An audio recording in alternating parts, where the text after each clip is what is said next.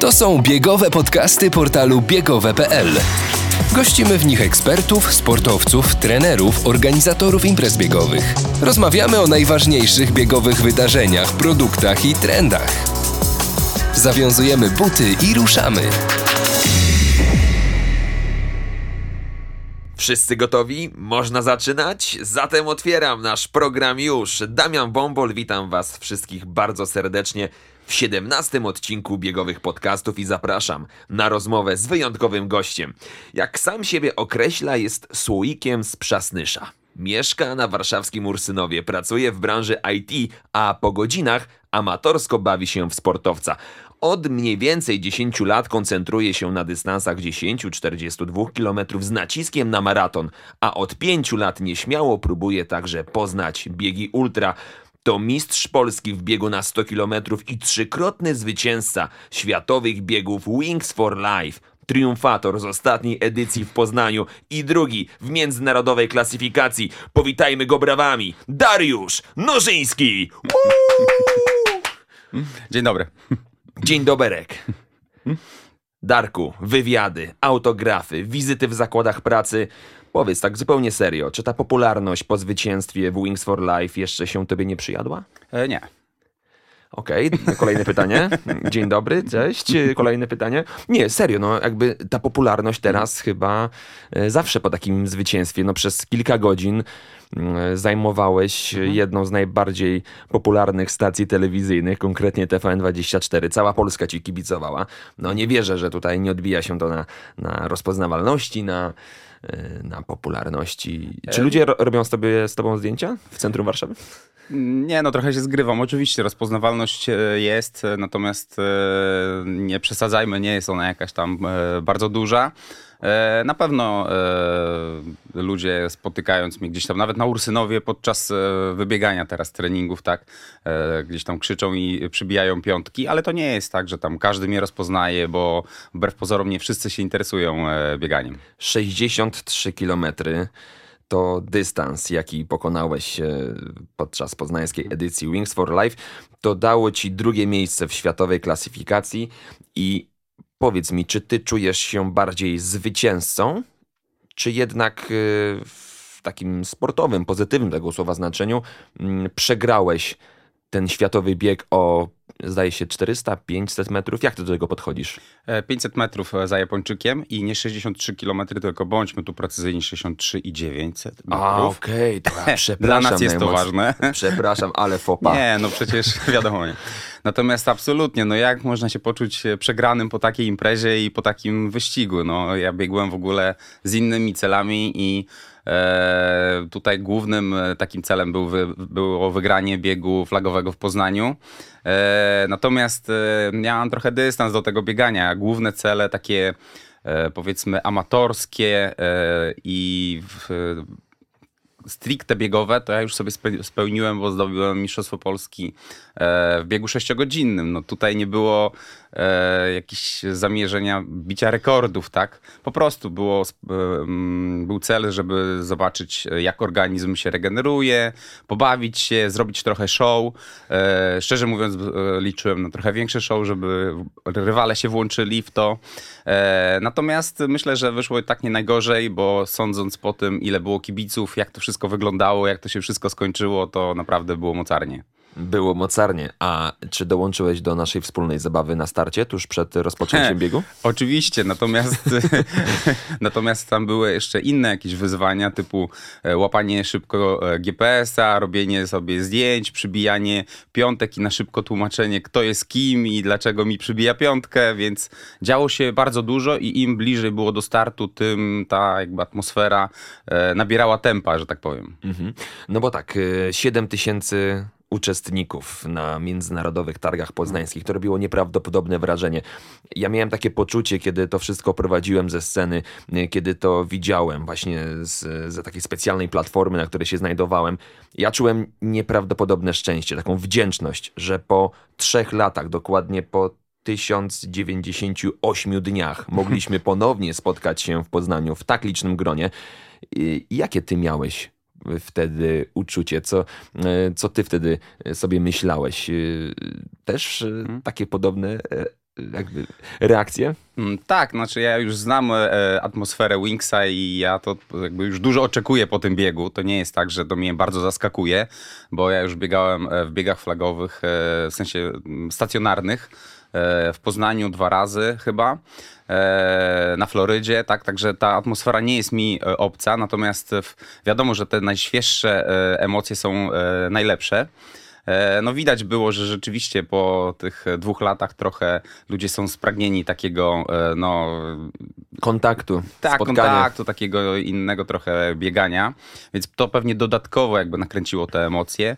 E, Natomiast tutaj Poznań, no to jest no, mocarna atmosfera, bo to jest e, on, on rośnie. Ja pamiętam, jak byliśmy, jak startowaliśmy na Malcie, jaka to było, ile to było ludzi, a ile to jest teraz, tak? 2017 rok, pamiętam, ostatnia tak, no edycja to na w ogóle be- bez porównania, jak ten bieg się rozwija, tak? Więc y, no, każdy, kto, nie wiem, czy był na stadionie, czy w ogóle y, zasmakował takich imprez masowych, to jest w ogóle takie jakby inne po- poczucie, tak? Tego się nie da trochę opowiedzieć y, i nie ubrać słowa, tak? Dwa tygodnie przed startem pobiegłeś niesamowity dystans 95 kilometrów. I tak się zastanawiam, jak można w tak szybki sposób się zregenerować. I dwa tygodnie później wygrać Wings for Life w Poznaniu. E, No tak, e, ja startując na Mistrzostwach Polski, to w ogóle nie myślałem o tym, co będzie następne. Ja mam taką zasadę, że e, w pełni koncentruję się na, na najbliższym celu, nie myślę, nie wyprzedzam myślami, co będę robił dalej. Natomiast od razu po starcie urwało się jakby cel, który już został osiągnięty i już myślami byłem przy następnym. Wbrew pozorom cieszyłem się jakby z tego sukcesu, bo to był rekord polski, rekord życiowy pierwsze miejsce i tak dalej. Natomiast już z tyłu głowy było, jak się regenerujemy i już przed, e, przed wyruszeniem z Chorzowa do Warszawy to wszystko było już mniej więcej e, ograne, jak to wszystko zaplanować. E, No są tutaj, biegacze mają e, sposoby na to, żeby ta regeneracja e, przebiegała odpowiednio. E, I teraz pewną wiedzę, pewne doświadczenie buduje się, żeby właśnie w tych momentach kluczowych to wszystko wykorzystać i e, zrobić jakby użytek z tego. Natomiast e, to też jakby e, była nauka dla mnie, tak, bo e, nigdy takich rzeczy nie robiłem, typu, że dwa mocne ultramaratony po sobie w odstępie dwóch tygodni, więc ja raczej do tego podchodzę, żeby uczyć się swojego organizmu, weryfikować wszystkie metody, które uważam za skuteczne i je potwierdzać, bądź pewne rzeczy no, poprawiać tak na przyszłość, bo to zawsze gdzieś tam zaprocentuje i dopiero jakby budujemy jakąś bazę wiedzy. No ale w jaki sposób jakby doprowadziłeś swój organizm do, do takiej mocy, jaką zaprezentowałeś w Poznaniu? Bo ty poleciałeś na takiej super kompensacji, tak? To jakby te... Aha, czyli jednak chcesz wiedzieć konkretnie. Chcę wiedzieć konkretnie, czy to były jakieś e, sesje w lodowatej wodzie, przez kilka godzin fundowałeś sobie jakąś e, krioterapię. Co, tam, co ty tam e, zrobiłeś takiego? Tak, no organizm jest taki, że to nie jest tak, że możemy mocniej przycisnąć i on się jakby tam na, na, na nasze życzenie doprowadzi do porządku, tylko do pewnych rzeczy potrzeba czasu, tak? E, Ja oczywiście stosowałem i bodźcowałem e, różnymi metodami to, natomiast e, z takim no, dystansem i żeby to jakby nie przepalić tego, tak? Stosowałem trochę sauny, mm, natomiast saunę nie za dużo, bo tak nie, nie przepadam. Ale to było tylko w pierwszych dwóch dniach tygodnia po Mistrzostwach Polski. A potem to sen, odpoczynek, dobre nawodnienie. E, Też oczywiście zwracałem uwagę na to, e, ile e, białka potrzebuję, no bo to jest jednak jakieś mikrouszkodzenia mięśni i tak dalej. Więc no ta, ta wiedza, która ogólnie jest, tylko po prostu trzeba to robić precyzyjnie i lepiej niż inni. No i wtedy to daje efekt. Mm, Natomiast to nie jest tak, że ja byłem święcie przekonany, że to się uda zrobić, bo robiłem różne takie testy po drodze, jak ta regeneracja się odbywa. Biegałem treningi bez patrzenia na tak zwane autolapy, czyli bez patrzenia na zegarek. Dopiero potem sobie po e, powrocie do domu patrzyłem, jak ten trening wyszedł. Zwracałem uwagę na wszystkie inne parametry, które też e, e, się monitoruje. Oczywiście tam z zegarków i z mierników mocy. No i wszystko wskazywało, że idzie jakby to wszystko w dobrą stronę. Mm, No i tak było. A o czym rozmawiałeś z Adamem Małyszem, kiedy hmm. podwoził cię z hmm. tego 64 kilometra na strefę Teraz startową? Teraz się zastanawiam, czy to jest y, do upublicznienia, Musisz. ale to chyba nie są jakieś takie Prosimy, rozmowy. Nie tylko szczerość. no najwyżej jak Adam zadzwoni, no to zdejmiecie ten odcinek. Tak, tak. Nie, no generalnie ja byłem ciekawy, jak on teraz funkcjonuje, co, jak wygląda życie sportowca e, gwiazdy, bo dla mnie to jest gwiazda, tak? No, dla e, Zresztą, nie tylko chyba dla mnie, tak? Żywy pomnik, wręcz, tak? żywy pomnik. Dokładnie. Więc e, jak wygląda no, życie takie powszednie. No i okazało się, że to nie jest wcale tak, że Adam sobie wstaje, kawkę pije, rozgląda się i po prostu cieszy się życiem. Tylko tam są też jakieś e, e, problemy trochę zdrowotne, e, jakieś zapędzenie się w pracę menedżerską, wzięcie na siebie jakiegoś dużej odpowiedzialności, czyli takie problemy, które tak naprawdę dotykają nas tutaj w pracy, pracy umysłowej głównie, tak, bo my się męczymy umysłowo i to też może wykończyć człowieka wbrew pozorom. To nie tylko praca fizyczna jakby jest niszcząca, bo to jest tylko taki stereotyp. Więc połączenie tego i w zasadzie troszkę mnie zaskoczyło, że Adam, taki sportowiec, tak, doszedł do tego teraz, że jednak ten sport musi być e, w życiu obecny, e, bo jeśli się tam, nie wiem, męczymy psychicznie, to to bieganie męczy nas w inny sposób i to się ładnie jakby komponuje, bo to jest taki balans e, typu, że musi być i zmęczenie fizyczne i psychiczne, bo te bodźce muszą się wyrównywać. No i on jakby doszedł do tego po, ponownie, że tak powiem. E, więc jakby historia e, taka no trochę ucząca, tak? Że to nie jest tak, że jak jesteśmy sportowcem, to już możemy sobie e, siedzieć do, do emeryturki i nic nie robić. No i przede wszystkim jakby drugie zaskoczenie to jest takie, że to nie jest, że, że człowiek jakby nie spoczął na laurach, że już się nie zadowala tym, co jest zdobyte, tylko nadal ma jakieś cele, jakieś wyzwania i czuje, że jest jeszcze do zrobienia jakaś praca w innym miejscu, w innej roli. Natomiast jakby jeszcze czuje że to jest, e, no, że tą jakby sławą, tą, nie wiem, tym, tym blaskiem, tak, to może jeszcze jakby wspomóc inne e, działania i pomóc innym. No nie da się tylko ciągle odcinać tych kuponów i rzeczywiście żyć sobie tak w zasadzie, no bez jakiegoś e, konkretnego celu. W ogóle temat życia sportowców e, po karierze na tak zwanej tej sportowej emeryturze to jest dla mnie temat hmm. rzeka, fascynujący, e, bardzo ciekawy temat, bo, bo to jest ogromne wyzwanie dla tych ludzi. W jaki sposób zaprojektować, to mhm. są nadal młodzi ludzie, kiedy kończą kariery, jak sobie zaprojektować, zaplanować te życie często trzeba się przebranżowić, trzeba znaleźć jakąś nową pasję. To jest e, niezwykłe, rzeczywiście musiało być bardzo ciekawe, kiedy... Tak. On, oni już troszkę planują pod koniec kariery prawdopodobnie swoje mhm. jakby inne e, działania, co będę robił. Ci oczywiście bardziej tacy, no... E, których też na, których też na to stać. Mhm. No, no tak, tak, bo to też oczywiście jest wszystko zawsze powiązane z jakimś tam pieniądzem. Natomiast ja znam tylko te, głównie te pozytywne e, historie. E, tak samo jak Robert Korzyniowski, tak, e, robi dobrą robotę dla, i e, robi treningi dla dzieci, tak, Werka Athletics, e, prowadzi jakiś klub.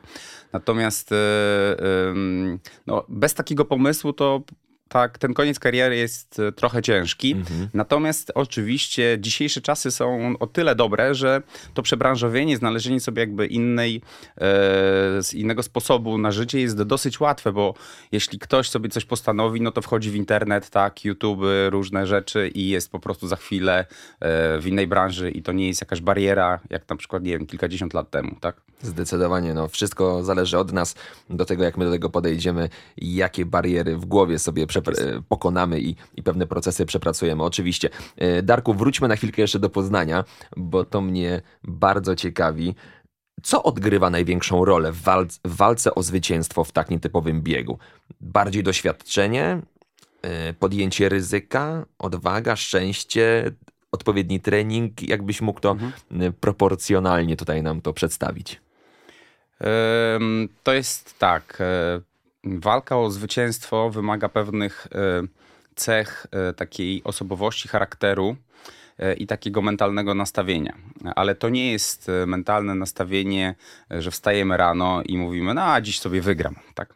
Tylko to jest, bo, bo człowiek, nie, mm, znaczy niektórzy potrafią się profesjonalnie oszukiwać, tak? Ale jeśli ktoś jest uczciwy wobec siebie, to nie jest tak prosto wstać i powiedzieć, że, jestem zwycięzcą i, i wygram, tak? Tylko to musi być poparte jakąś tam, no takim solidnym fundamentem. Tym fundamentem jest prawdziwy taki mocarny trening. Nie oszukujemy na treningu. Wiemy z treningu na trening, że ta forma rośnie i że to nie jest forma udawana, typu, że nie wiem, pobiegniemy sobie super odcinek na stadionie, gdzie jest płasko i łatwo, e, a potem będziemy biegli po górkach tych poznańskich i potem powiemy, że jest słaba forma, tak? Więc musi to być uczciwie wobec siebie przeprowadzony trening i wnioski muszą być też no, nawet przegięte w drugą stronę, typu, że wiem, że tam biegałem szybciej, ale to będzie ciężej, więc będę biegł wolniej, tak, na, na wyścigu. I tylko to, taka jakby wiarygodność tego wszystkiego, buduje pewność siebie. Ja w Poznaniu to, to wiem, że dla niektórych może to być trochę takie zarozumialstwo, natomiast ja po prostu wstałem e, w niedzielę i powiedziałem, no, nie ma opcji, żebym dziś tego nie wygrał po prostu i idę z takim nastawieniem na start. To jest mm, trudne do zrozumienia, ale w takich biegach ultra, już nawet maratonach, to takie rzeczy trzeba e, po prostu, tak się trzeba nastawiać, mm, bo inaczej w tych trudnych momentach to każda wymówka, tych wymówek było potwornie dużo, bo ja mogłem od razu powiedzieć, że tam mięśnie cię bolo po dwóch tygodniach, dobra, już pobiegłeś, zrobiłeś swoje, jest ok. Tylko to nie chodzi o to, żeby mieć profesjonalną i żelazną wymówkę, tylko żeby mimo tego zrobić coś, co jest w, jakby w kontrze do tego, tak? Jeśli tylko tak się nastawimy, to moim zdaniem jest duża szansa na powodzenie. Czyli nie czułeś żadnej presji, nie zwracałeś uwagi na rywali. Zapowiadałem na kilka minut, jeszcze tam na kilkanaście minut przed startem y, twój pojedynek z Bartkiem Olszewskim, warszawskim biegaczem, no bo też to wszystko nam się tak to prezentowało, że między wami rozegra się walka o zwycięstwo i, i w efekcie tak było, tak? Tylko, że y, wyprzedziłeś Bartka o ponad 5 kilometrów, patrząc na klasyfikację. Czy ty w ogóle zwracałeś uwagę na rywala? Patrzyłeś na to, jak wygląda, jak się rozgrzewa, jak się prezentuje? na chwilę przed startem? E, to jest tak. E, ta presja to jest. E, bo, bo, czym jest presja? Presja to jest ogólnie przywilej, tak? To, to nie jest tak, że odczuwać presję to już jest, znaczy, że jest, jest ok, tak? Bo ktoś zwraca uwagę, że jesteś mocny. Natomiast e, strach, takie, taka obawa przed startem to jest tylko e, no, strach przed taką frustracją, którą będziemy za chwilę przeżywali, jeśli nam się coś nie uda, tak? Więc trzeba to odrzucić i powiedzieć sobie, no ja dzisiaj mi się uda, tak? I tyle. Czyli ty będziesz, Więc... wyobraziłeś sobie, że będziesz po prostu biegł w swojej lidze. Nie, to ja sobie tak nie wyobraziłem, tylko ja sobie, ja tak działam, mhm. bo to nie jest jakby tylko w tym wingsie podejście, tylko to w każdych zawodach, do których e, podchodzę. E, Bartka nie widziałem absolutnie, bo po prostu był taki tłum, on w ogóle winny gdzieś tam się rozgrzewał e, strefie dopiero jak przed samym startem przybiliśmy sobie piątki, e, więc mnie to w ogóle nie interesuje jak ktoś się rozgrzewa, bo ja jestem na tyle wybiegany, że to wiem, że od rozgrzewki to już nic nie zależy. W zasadzie od mhm. ostatniego tygodnia nic nie zależy. Jak ktoś mi wrzuci trening, że do, zrobił dobry, zrywali. I ja zobaczę, że na przykład gdzieś na strawie, że ktoś biega, to to nie znaczy nic tak naprawdę. I ja to wiem, dlatego to pozwala mi ze spokojem podchodzić do takich e, rzeczy i nikt e, w zasadzie mnie nie wyprowadza z równowagi. E, I tak jak mówię, no tutaj w tych ultramaratonach to głównie głowa gra rolę i taka, taki spokój mentalny, tak, żeby się nie podpalać, wiedzieć swoje i swoje robić. Do Sebastiana Białobrzeskiego, z którym sobie tak luźno rozmawiamy, to jest trener rekordzisty świata Aleksandra Sorokina.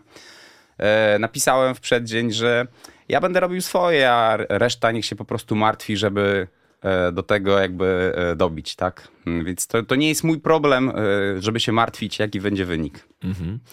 A jak to się rozgrywało na trasie? Na początku mocne prowadzenie w wykonaniu Pawła Krochmala, prywatnie mojego trenera, którego pozdrawiam. Okay. Od razu narzucił mocne tempo. Byłeś nawet tym zaskoczony troszeczkę, jak szybko Paweł zaczął gnać.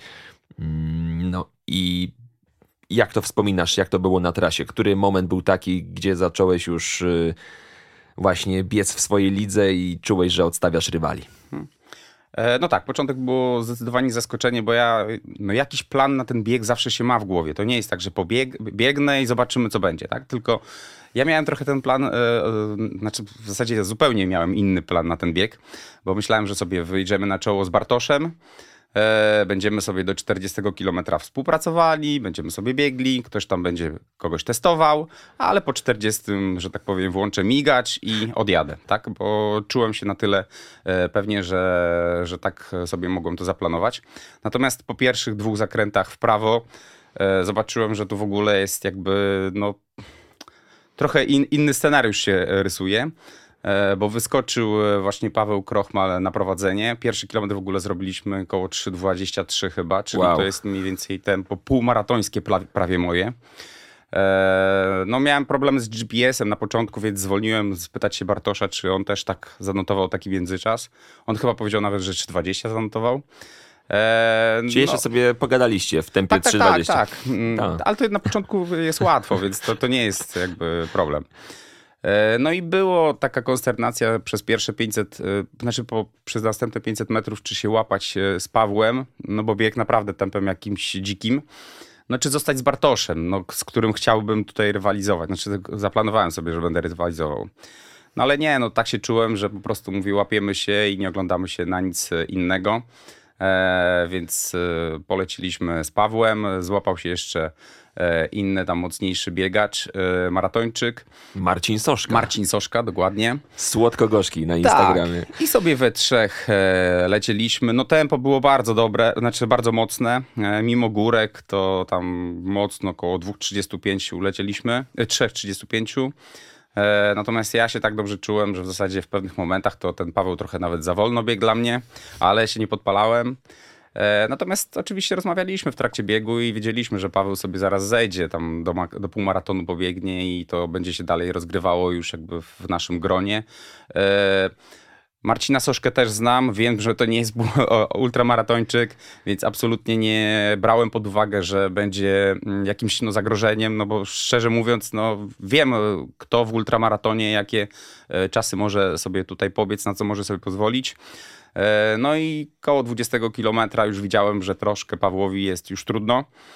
E, Zaczynamy tam tracić jakieś sekundy, zbliżać się w stronę 3,40 na kilometr, więc po prostu podziękowałem, przybiłem piątki i poleciałem swoją czasówkę. Mm, I tak to się rozgrało. Tak to się rozegrało. A jak wyglądało świętowanie po zwycięstwie? Hmm, tutaj też muszę się chwilę zastanowić, żeby za się nie rozgadać. No ale śmiało, Darek. Nie, no dobra. Mamy sobie taki team tutaj na Ursynowie, team Zabiegane Dni od Sebastiana Zasępy. Ja pojechałem z Dariuszem Korzeniowskim z Accelerating Poland. No i w zasadzie to może zabrzmi jakby trudne jest do uwierzenia, ale ustawialiśmy się, że bieg jest biegiem, ale najważniejsze, żebyśmy tam mieli hotel do poniedziałku, e, bo wieczorem jest jakby spotkanie, tak? I to już jakby od początku tak było. E, No i wiadomo, że po tych faktach, po faktach chyba tam mieliśmy, musi, musieliśmy jeszcze tam być na, na tych e, targach, a potem ekipa e, przywędrowaliśmy do restauracji hotelowej, no i tam wiadomo, zjedliśmy tatara, I piliśmy wodę. piliście wodę i No, hamburgera zjedliśmy. hamburgerka no, tak. i... I też już tam porozmawialiśmy, jak to było. Darku konkretnie, ile kufli poszło? Nie, no było dużo. E, znaczy, my jesteśmy amatorami, to też, żeby tak nie było, że sportowcy piją i tak dalej. Natomiast ja wychodzę z tego założenia, że e, alkohol jest jakby zły, tak? I jak absolutnie e, podczas treningu e, nie mam jakby takiego, że nie wiem. E, że, że brakuje mi alkoholu, tak? Nawet unikam go. E, Natomiast są momenty, że po prostu trzeba świętować, trzeba się bawić i mm, ten, e, to życie musi być takie jak sinusoida. To nie może być taka prosta i beznadziejna, i, znaczy może nie beznadziejna, tylko taka e, bez, emocjo, bez, bez emocji, tak? Muszą być takie i słabsze emocje, i mocniejsze, no, żeby organizm był bodźcowany, bo tylko na tym można jakby długo jechać, no, tak mi się wydaje. Więc było sporo, no, du, dużo było, tak. Było sporo, ale było warto. Zasłużyłeś na to, to była nagroda, to był super czas właśnie w gronie najbliższych i tak trzeba żyć. Hashtag. Dokładnie tak, tak, trzeba tak żyć. trzeba żyć. Jest miejsce na konkretną, mocną pracę, jest miejsce i czas na świętowanie. Mm, A ile par butów zajeżdżasz w ciągu roku? E, Wbrew pozorom nie tak dużo, e, bo mój, moja technika biegu jest powiedzmy taka delikatna. E, Ścieram głównie podeszwy, natomiast nie niszczę butów mocno. E, Poza tym ja biegam e, 100% treningów po asfalcie, po chodnikach, e, czyli to nie są takie treningi, że tam gdzieś po błocie coś się tam niszczy, urywa, brudzi, więc e, do, do, jestem też dosyć lekki, e, tam ważę 67-68 kg, więc te buty też mają ze mną e, lepiej. E, natomiast e, zmieniam buty dlatego, żeby mm, troszkę mm, bodźcować w różne e, rejony stopy, tak? Żeby ona się pod różnymi kątami tam układała. No bo ona też musi być, że tak powiem, wytrenowana. Tak? To jest jak każdy inny tam mięsień, tak? Więc mm, ogólnie przez rok stosuję 3-4 pary butów. E, natomiast ja jeżdżę tak, że tam do kilku tysięcy je do, dobijam. W sensie dla mnie amortyzacja nie jest istotna mocno, bo biegam na śródstopiu. E, no i nie czuję z tego powodu jakiś, e, no, dysk, jakiegoś dyskomfortu. Achillesy wytrzymują. Tak, achillesy są zaprawione, bo tak jak mówię, jestem lekki i w stosunku do mocy tych achillesów, e, no nie jest to dla nich e, jakieś większe obciążenie. Joanna Jóźwik y, w biegu Wings for Life w Poznaniu pokonała 25 km. To dla biegaczki średniodystansowej to był niesamowity dystans. Ona stwierdziła na starcie, że ona po prostu leci i zobaczymy, gdzie ją tam nogi poniosą. I kiedy wracałem z nią z Poznania, to czuła, jak skrzypią jej achillesy. To było dla niej niesamowite doświadczenie. Tak, znaczy to, to, to jest e, trochę złudne, że jesteśmy sportowcami ogólnie jak, Tak. jakoś, tak? I myślimy, że jesteśmy zawodowi i możemy biegać. Natomiast zupełnie to inny jest zupełnie inny sport. To jest tak jakbym powiedział, że pójdę teraz w góry biegać. To od razu bym tam został pewnie i był, byłem w którejś tam dziesiątce, bo to są zupełnie, to jest inne bieganie. Tutaj trzeba być mięśniowo mocniej przygotowanym. Tu się nie liczy dynamika aż tak, e, to nie gra roli. Być może... Nawet technika nie, nie odgrywa jakiejś takiej Tak, tutaj trzeba roli. mieć ekonomię biegu prze- przede wszystkim. Ja już jak zobaczę, jak ktoś biegnie, to jestem w stanie powiedzieć, jak daleko może dobiec, bo trzeba gospodarować tutaj ekonomicznie siłami. Trzeba mieć mocne, dynamiczne wybicie, ale nie za mocne, żeby się po prostu tutaj... krótsze kroki, tak? To, to, to nie jest taki, taki bieg, bo oglądaliśmy, oglądaliśmy ciebie na telebimie i cały czas gdzieś tam wysyłaliśmy taką mm, dobrą energię razem z, z kibicami, którzy znajdowali się e, w strefie startu, m, w strefie mety. I widać było właśnie, y, że to jest bardzo ekono- ekonomiczny bieg w Twoim wykonaniu. Momentami można było odnieść wrażenie, że Ty przeżywasz jakiś ciężki kryzys, a to był Twój spokojny, zaplanowany bieg. Tak, e, tutaj wbrew pozorom e, się nie zwraca na uwagę trochę na e, piękno tej techniki. Tak. To nie chodzi o to, żeby tutaj bie, biec ładnie, bo są tacy, że na przykład biega ładnie, ale wolno, tak? Więc jakby nie o to chodzi. Chodzi o to, Tutaj żeby... nie trzeba muskać asfaltu, jak na tartanie. Tak, tutaj trzeba biec. y, To, to, to jest wytrenowane, tego się nie, jakby nie dostosowuje już podczas biegu. To po prostu jest już zakodowane w głowie, więc ta technika się układa podczas treningów. E, Natomiast kadencja, czyli jakby ta szybkość przebierania nogami, no to wiadomo jest, y, musi być trochę większa mm, niż, no nie wiem, y, przy takich e, średniodystansowych biegach. Chociaż oni też chyba biegają. Mniej więcej się przyjmuje, że 180 e, to kadencja jest taka idealna. Plus minus oczywiście to zależy od wzrostu. E, Ja mniej więcej na takiej kadencji biegnę. E, Co do długości kroku, no to wiadomo, jeśli tu mamy 180, tak, no to ten krok teraz musimy wydłużać, ale żeby wydłużać krok, no to musi być siła. I to się tak jakby zapętla. E, Natomiast to nie może być e, z punktu widzenia danego organizmu i jakby danego biegu wysiłek. To znaczy do 40 km to musi być lekko. Tak. No to, to jest jakby trochę nie do pojęcia przez e, ludzi, którzy No, no. mało biegają, ale to jest tak, że e, od razu się zakłada, że na 40 kilometrze to tam zobaczy sobie, tam się coś nabije i po prostu dopiero się zaczyna wyścig po ultramaratonie, tak? E, Jak biegłem 95 km w Chorzowie, no to tam musiałem 2,2 maratonu powiedz, tak? Czyli po, po, po maratonie to w zasadzie ja po prostu Czyli dla ciebie mogłem... maraton to jest rozgrzewka. Muszę tak robić, żeby był, nie, nie. Ja już czuję, że te, te, kilometry są. To nie da się tak, że wyszedłem z domu dopiero, tak? E, Natomiast to nie powinno robić żadnego wrażenia na organizmie ten maraton, żeby dopiero zrobić następny wyścig, tak? Znaczy następny maraton i jeszcze potem końcówkę. Ja wiem, że ultramaratończycy nie do końca przypadają za takimi pytaniami. Niektórzy uważają, że są banalne i w ogóle nie warto ich zadawać, a ja lubię o to zapytać, co się myśli na tak długim dystansie. E, No to jest właśnie klucz. E, To jest klucz, żeby u, poukładać sobie myśli e, i nie myśleć o tym, ile jeszcze do mety. Bo jeśli ktoś podejdzie tak, że ojejku, przebiegłem 10 kilometrów, gdzie tu jeszcze do mety, ja już czuję, zmęczony, czuję się zmęczony, tak, to, to w ogóle wtedy się będzie sypać. Trzeba zakładać najlepiej, przynajmniej w moim wykonaniu, ale też jakby i kolegów, to są krótkookresowe cele. Czyli weźmy takiego Wingsa w Poznaniu, tak. Biegnę, międzyczas na piątkę, co, co potem? Jak będzie za szybko, to robię to, jak będzie za wolno, to robię to. I jestem na piątce, weryfikuję. Robię plan B na przykład, tak? Za chwilę i do, do kiedy dobiegnie tam Paweł, tak? No myślę, że do półmaratonu. Dobra, to czekam do półmaratonu, patrzę jaki czas, co robię dalej, wyprzedzam, zostaję, robię, tak? I następny plan, wyprzedzam, biegnę do maratonu. No i jest jakby krótkookresowe cele. Jak dobiegłem do maratonu, to czekam na 50 i wtedy okaże się, czy przyspieszam, czy zwalniam. I już jestem na 50, tak? No i teraz wiem, że do końca jest maksymalnie 15-17 kilometrów. No bo wiem mniej więcej z jaką prędkością biegnie samochód, ja już znam te czasy. Więc po 50 mam 17 km do, do, do końca. 17 km, no to ile to jest?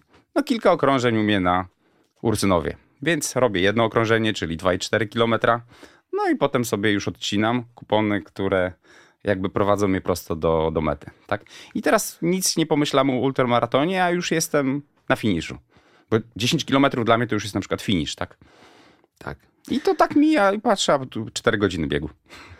Wiesz co, jak tego słucham, to to jest tak proste. Takie, y, takie proste, że aż... Y, y, I piękne z jednej strony, bo to się fajnie odnosi do naszego codziennego życia. To można porównać tak y, właśnie do naszych celów życiowych, tak? Właśnie skupiajmy się na tych krótkich, krótkoterminowych celach i mierzmy gdzieś tam dalej, jeszcze wyżej. Ale wszystko jest, tak, wszystko jest tak, takie proste, tylko No nie- e, ludzie często kom, e, komplikują, bo zauważ e, w treningu na przykład biegowym, wszyscy robią to samo.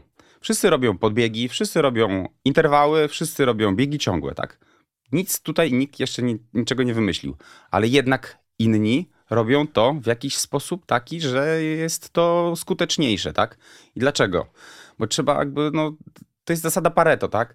E, 80% e, zysku, a 20% wkładu, a nie, nie rozdrabniać się na tych rzeczach e, bardzo, mm, nie wiem, e, czasochłonnych, ale nic nie wnoszących albo bardzo mało wnoszących do tego wyniku, tak? Czyli jeśli ktoś po, m, postanowi robić planki na przykład w sporcie, w, w bieganiu, no i tych planków będzie robił, nie wiem, trzy razy dziennie po, nie, po ileś minut, to go i tak nie doprowadzi ni, nigdzie jakby do sukcesu, tak? Bo to jest jakiś czynnik, który jest mały. My biegliśmy z Dominiką Stelmach pierwszy bieg w Chorzowie po stadionie, no i wysiadły nam mięśnie skośne brzucha. No bo troszkę tam nie robiliśmy tego, to był jakby inny, e, inny bieg, bo cały czas trzeba było się pochylać. E, Natomiast dobicie tych mięśni troszkę lepiej, tak, ale to nie, że codziennie będziemy robili brzuszki, e, zrobiło tak, że potem się tych mięśni w ogóle nie, nie czuję. To nie jest jakby problem, tak? Ale gdybym ty, tylko się na tym skupił, to by mnie nie zaprowadziło do biegu takiego dłuższego typu, żebym się nie zahartował gdzieś w innych partiach. Trzeba tak to wyważyć i nadać każdemu e, odpowiedni priorytet. Super. Balans. To jest takie proste, balans dokładnie. proste, ale właśnie chciałbym, żeby te proste rzeczy wybrzmiały i cieszę, Mhm. cieszę się, że to powiedziałeś. Nie chciałbym tego traktować, że, że to są takie banalne rzeczy. Otóż nie są, bo, bo to jest proste, ale niewiele Życie osób z tego korzysta. Właśnie. Nie szukajmy, nie kombinujmy, Mhm. idźmy i róbmy e, proste rzeczy, które są skuteczne. Darku, kończąc już wątek e, samego biegu, e, z tego wszystkiego wyłania mi się taki obraz gościa, który nie przeżywał ani jednej trudnej chwili, ale aż nie chce mi się w to wierzyć, że ty nie miałeś choćby takiego minimalnego kryzysu na trasie. Nie no, y, absolutnie to, znaczy ja, ja, Wiesz, bo, bo ja się pamiętam, bo ja pamiętam Mhm. ciebie, jak wysiadłeś z samochodu i ty naprawdę wyglądałeś, byłeś super świeży. Może ta rozmowa z Adamem Małuszem ciebie jeszcze tak Mhm. e, odświeżyła, ale serio, wyglądałeś na człowieka, który właśnie skończył poranną dyszkę. Nie, bo to są stereotypy. y, Znaczy, y, ktoś, kto nie biega ultramaratonów, myśli, że to jest jakiś morderczy wysiłek, Mhm. który, po którym jest się naprawdę jakiś wycieńczonym. To, to, to nie jest tak. Jeśli ja tak jesteś myślę dob- właśnie, ja nigdy no nie- wiem, bo większość tak myśli i większość dlatego się dziwi. No- Natomiast to nie jest tak. Ani maraton, ani ultramaraton dla osoby odpowiednio przygotowanej nie jest jakimś ekstremalnym wysiłkiem. Ponadto ja jestem amatorem, ja nie jestem zawodowcem, więc ja mam ten próg, y, powiedzmy, przekraczania pewnych takich granic zmęczenia i komfortu no, na dosyć bezpiecznym poziomie, bo ja zawsze mam z tyłu głowy, że potem muszę wrócić do domu, muszę funkcjonować, muszę iść do pracy, tak? To nie jest tak, że ja sobie mogę pozwolić na wyjechanie do końca i za wszelką cenę, więc to, to, to nie jest mój cel, tak? To są, to jest, i, I z tego wynika moje podejście do tego. Natomiast ultramaraton, jeszcze wracając do tego zmęczenia, głównie jest taki trochę wymagający mięśniowo, psychicznie.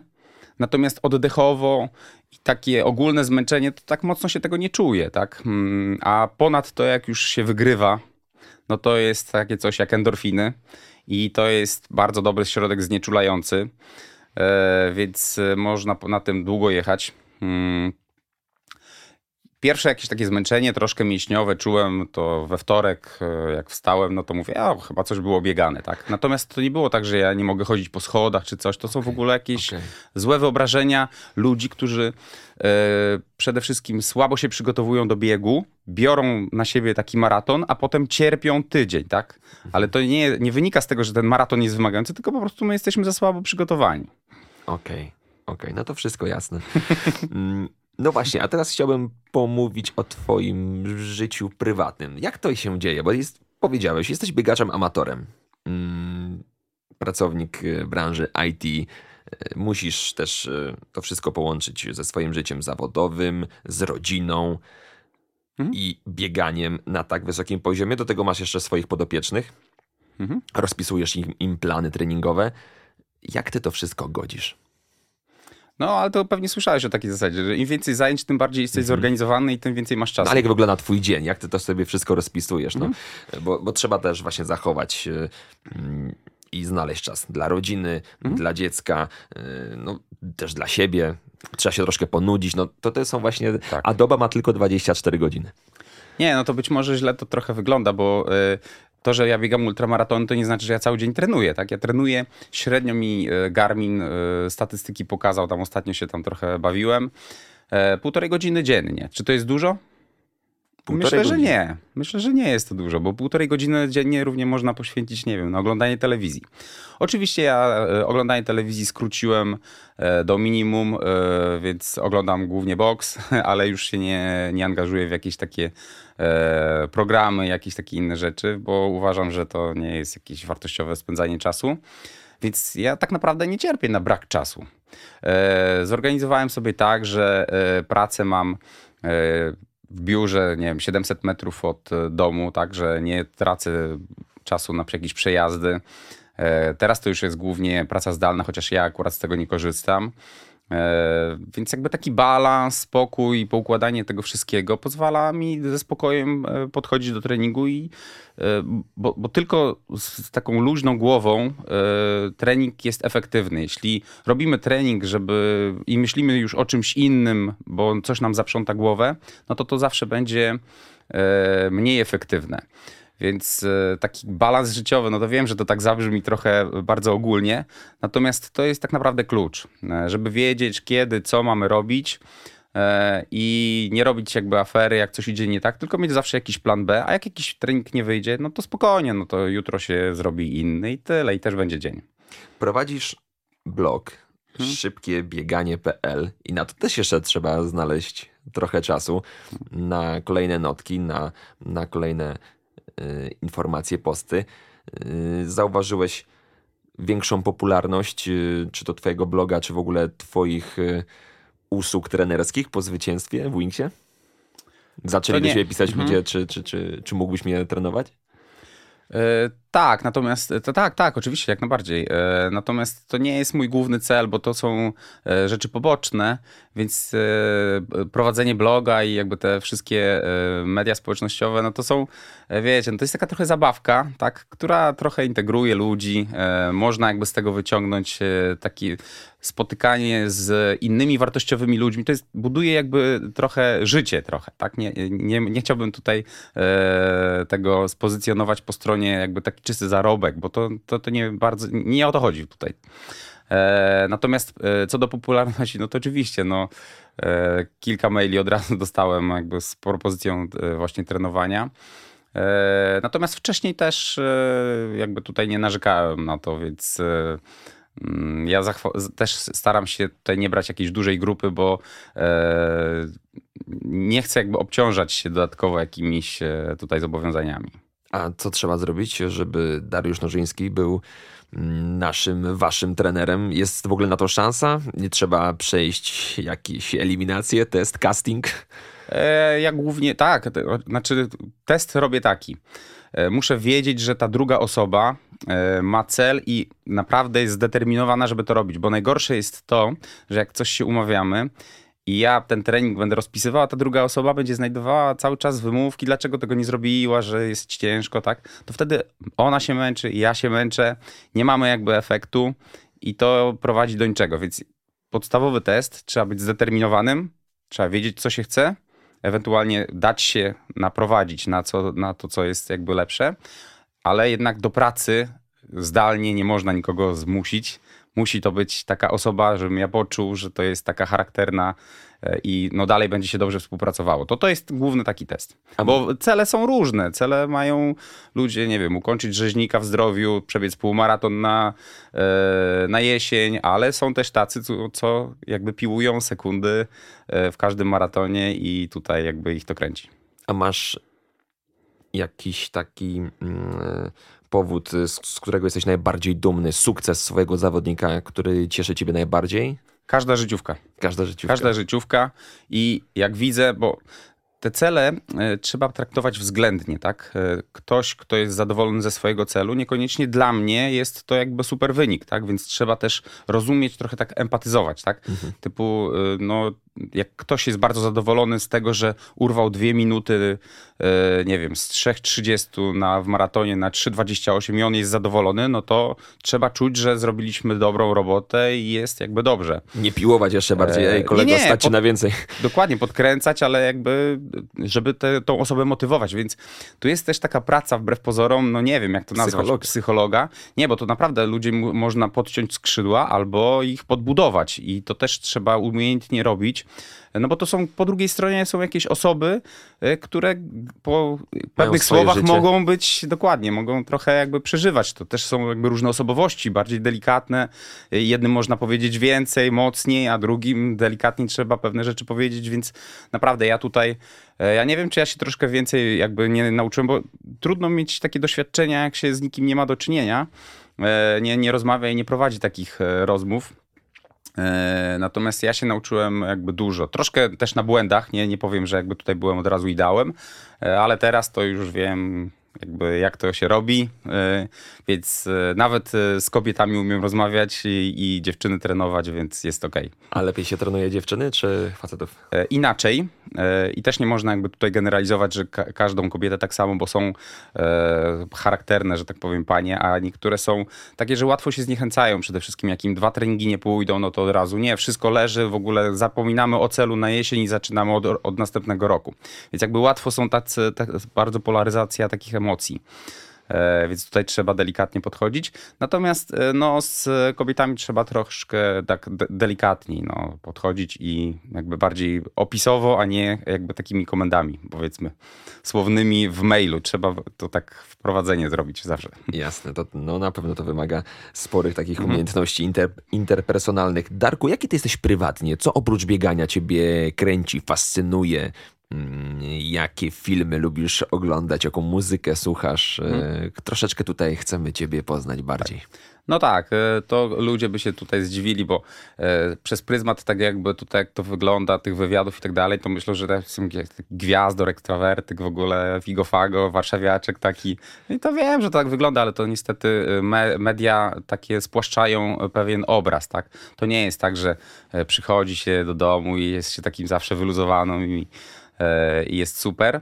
E, Natomiast e, ja szczerze mówiąc, e, e, no Także staram się bardzo e, mało tak denerwować i brać różne rzeczy do siebie, więc raczej mam taki dystans e, do pewnych rzeczy. E, Raczej widzę wszystko w różowych kolorach. Mm, W sensie zawsze się jakoś uda, zawsze się ułoży, nie ma problemu. Jak jest problem, to jest po prostu do rozwiązania, więc Wyzwanie. taki project management, wyzwanie, tak. To wynika z tego trochę też z pracy, że im większy problem, tym większe wyzwanie, więc zmierzmy się z tym. To pomaga w życiu. To wtedy e, nie ma jakby słabszego dnia wtedy, tak? Zawsze jest na rozwiązanie, zawsze jest e, e, nadzieja, że będzie lepiej. Też e, nie, nie mam jakichś problemów, które tutaj mnie trapią, tak? E, Czy w rodzinie, czy, czy jakby u mnie osobiście, więc to też e, na pewno pomaga w takim nastawieniu optymistycznym. Natomiast jakiej muzyki słucham? Różnej.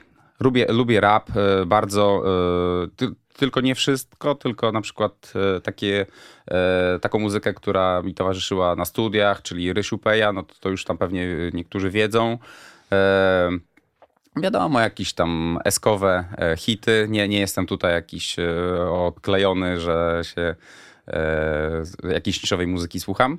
E, natomiast też e, dużo Chopina i poważnej muzyki, bo gram na pianinie, więc też mnie to Wow. kręci. Czyli jakby z różnych kategorii e, e, muzyka. E, Ważne, żeby ją dostosować do momentu, kiedy to się słucha, tak? Bo przecież nie puszę sobie Chopina w słuchawkach na ultramaratonie, bo przecież no to, to była, czytam Kasi Groniec, nie? E, natomiast e, trzeba mieć swoje mm, traki, żeby to w pewnych momentach użyć, żeby one działały, żeby one wzbudzały jakoś, no nie wiem, emocje i nie wiem, wspomnienia też, tak? Filmy, filmy sensacyjne. E, Na pewno teraz jestem bardziej wymagający niż e, kiedyś, bo kiedyś to każdy film w zasadzie mnie interesował, a teraz to już musi być naprawdę taki plot, że e, igła, żeby to się nie powtarzało, więc coraz mniej oglądam tych filmów i raczej z takiego polecenia, typu, że jak już tam kilku mi poleci, no to siadam i oglądam. Natomiast cały czas mam takie poczucie, że jak oglądam film, to ja bym mógł sobie coś, coś lepszego, zamiast siedzieć i oglądać film. Natomiast wiem, że to jest potrzebne i robię to. Czyli jakby nie, nie jest tak, że w ogóle się e, od tego telewizora i w ogóle mnie to nie interesuje. A coś ciebie zachwyciło ostatnio? Coś byś polecił nam? Ostatnio e, nie patrz w górę, tak, był spoko. Nie, nie, nie mówię, że to było jakiś tam jakiś, nie wiem, hit, tak, ale, Ale spoko było. Ciekawe, ciekawe Tak. spojrzenie. No. E, trochę też oglądamy tam z córką, żeby we trójkę oglądać, no to też one są takie na połowę e, interesujące, no ale też doceniam to, że można razem sobie coś e, bardziej jako pretekst do spędzenia e, wspólnie czasu niż, e, niż obejrzenia tego filmu. Mm, ale a w, ze sportu to głównie boks. Boks, Boks. to jest po prostu e, jakby no, moja ulubiona e, dyscyplina Wstawałeś sportu. w nocy na Andrzeja Gołotę. Tak, ja właśnie No, byłem tych czasów, za, za, na VHS-ach zapisywałem, nagrywałem, oglądałem. Teraz jest prosto, bo teraz to można wykupić Dazonę czy tam e, innego TVP Sporta i oglądać sobie z e, poślizgiem. E, natomiast e, tak, boks to jest to, co po No prostu... teraz niestety posłucha w naszej wadze ciężkiej. Nie ma na kogo wstawać w nocy. Tak, ale ja e, jakby tych zagranicznych, e, tutaj Joshua i Canelo, to są dla mnie tam goście, więc e, musi być po prostu oczywiście jak, jakaś tam e, niepodstawianka, tak? Tylko A jakaś... kto by wygrał walkę? Joshua czy Wilder? E, Wilder nie, Joshua Wilder to nie. Wilder jest już słaby, tak? To bardziej Fury, tak? Ostatnio Fury pokonał e, tego e, Wildera, więc myślę, że Fury, ale on skończył karierę. No tak.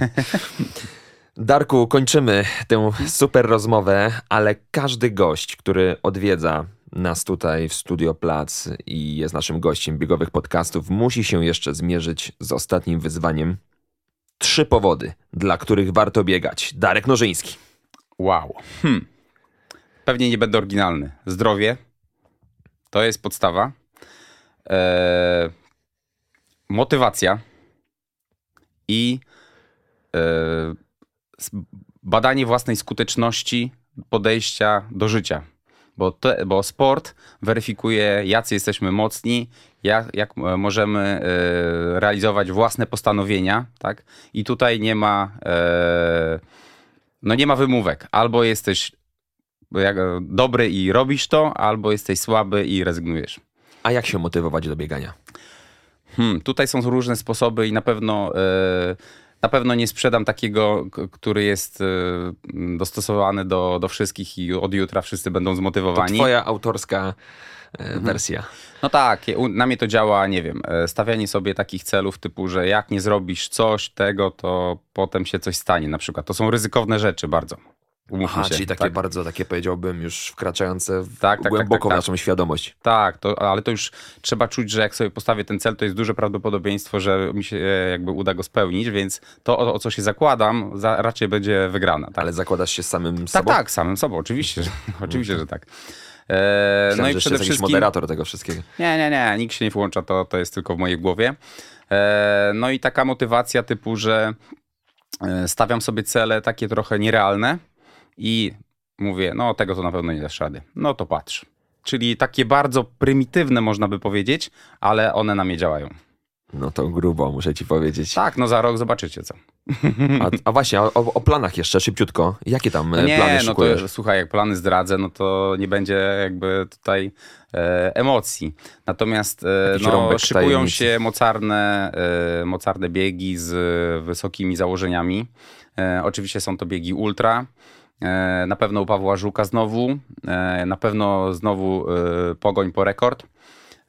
A w sierpniu chyba Mistrzostwa Świata na 100 km w Berlinie. E, no i też tam będzie gra wysoko. Trzymamy kciuki, trzymamy kciukasy za Darka Nożyńskiego. Bardzo dziękujemy, że nas odwiedziłeś, że przyjąłeś zaproszenie. Byliśmy pierwsi, to możemy chyba powiedzieć, którzy tutaj e, zakontraktowali Darka i jako gościa w naszych e, biegowych podcastach. Bardzo dziękujemy, trzymamy kciuki, życzymy dużo zdrowia. No i co? I do zobaczenia gdzieś na biegowych ścieżkach, jak to mówimy. Gdzie cię można spotkać, gdzie można z tobą przybić piątkę?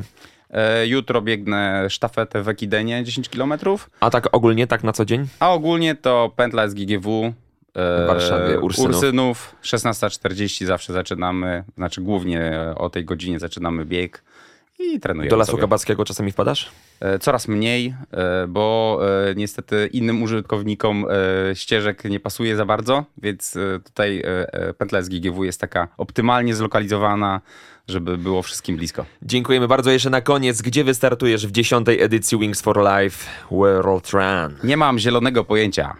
Gdzieś na końcu świata, czy w Być Polsce? może. Nie, być może, nie wiem. Zaplanujemy to. Wszystkiego dobrego. Damian Bombol, kłaniam się nisko. Darek Nożyński był naszym super gościem Dziękuję. w kolejnym odcinku biegowych podcastów. Do usłyszonka w kolejnym. Trzymajcie się, biegajmy.